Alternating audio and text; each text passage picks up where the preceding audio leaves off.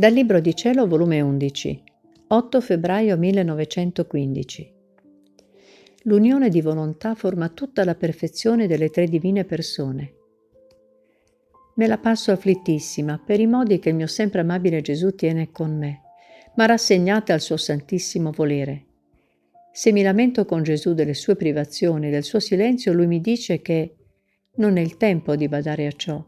Queste sono bambinate e di anime molto deboli che badano a se stesse e non a me, che pensano a ciò che sentono e non a quello che conviene loro fare. Queste anime mi puzzano d'umano e non posso fidarmi di loro. Da te non mi aspetto questo. Voglio l'eroismo delle anime che dimenticandosi di se stesse badano solo a me ed unite con me si occupano della salvezza dei miei figli che il demonio usa tutte le astuzie per strapparli dalle mie braccia. Voglio che ti adatti ai tempi, ora dolorosi, ora luttuosi ed ora tragici, e insieme con me prega e piangi la cecità delle creature. La tua vita deve scomparire, facendo sottentrare in te tutta la mia vita. Facendo così sentirò in te il profumo della mia divinità. Mi fiderò di te in questi tempi tristi Eppure non sono altro che preludi dei castighi. Che sarà quando le cose si inoltreranno di più? Poveri figli, poveri figli. E pare che Gesù soffre tanto, che resta senza parola e si nasconde più dentro del cuore, in modo che scomparisce del tutto.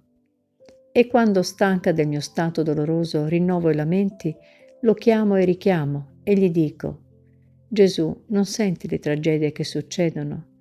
Com'è possibile che il tuo cuore pietoso possa sopportare tanto strazio nei tuoi figli?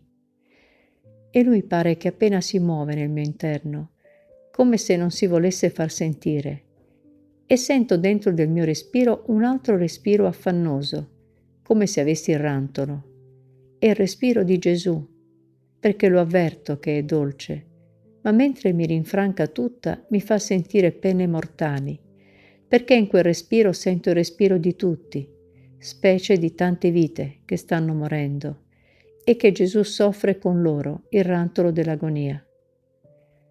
Altre volte pare che si duole tanto che manda flebili lamenti, da muovere a pietà i cuori più duri. Onde, seguitando i miei lamenti, questa mattina nel venire mi ha detto, Figlia mia, l'unione dei nostri voleri è tanta, da non distinguersi qual sia il volere dell'uno e quale quello dell'altro. È questa unione di volontà che forma tutta la perfezione delle tre divine persone, perché come siamo uniformi nella volontà, questa uniformità porta uniformità di santità, di sapienza, di bellezza, di potenza, d'amore e di tutto il resto del nostro essere sicché ci specchiamo a vicenda uno nell'altro. Ed è tanto il nostro compiacimento nel guardarci da renderci pienamente felici. Onde uno si riverbera nell'altro ed ogni qualità del nostro essere, come tanti mari immersi, diversi di gaudi, uno scarica nell'altro. Perciò se qualche cosa fosse dissimile tra noi, il nostro essere non poteva essere né perfetto né pienamente felice. Ora, nel creare l'uomo, abbiamo infuso in lui la nostra immagine e somiglianza, per poter travolgere l'uomo nella nostra felicità e specchiarci e felicitarci in lui. Ma l'uomo ha rotto il primo anello di congiunzione di volontà tra lui e il Creatore e quindi ha perduto la vera felicità anzi gli sono piombati sopra tutti i mali. Perciò né possiamo specchiarci in lui né felicitarci. Solo in quell'anima che fa in tutto il nostro volere lo facciamo e godiamo il frutto completo della creazione, che anche in quelle che hanno qualche virtù, che pregano, che frequentano i sacramenti, se non sono uniformi al nostro volere, non possiamo specchiarci in loro perché come è rotta la volontà loro dalla nostra, così tutte le cose sono disordinate e sottosopra. Ah, figlia mia, solo la nostra volontà è accetta, che riordina, felicita e porta in sé tutti i beni. Perciò sempre e in tutto fa la mia volontà, non ti curare d'altro. Ed io, amor mio e vita mia, come posso uniformarmi alla tua volontà, ai tanti flagelli che stai mandando? Ci vuole troppo per dire il fiat. E poi quante volte mi hai detto che se io facevo il tuo volere, tu avresti fatto il mio. E ora come hai cambiato? E Gesù, non sono io che ho cambiato, e che è giunta tanto la creatura che si è resa insopportabile.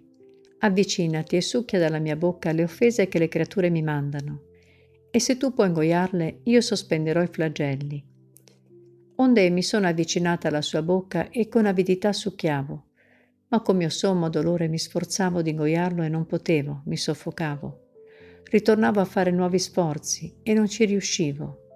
Allora Gesù, con voce tenera e singhiozzando, mi ha detto, Hai visto? Non puoi ingoiarlo gettalo a terra e cadrà sopra le creature.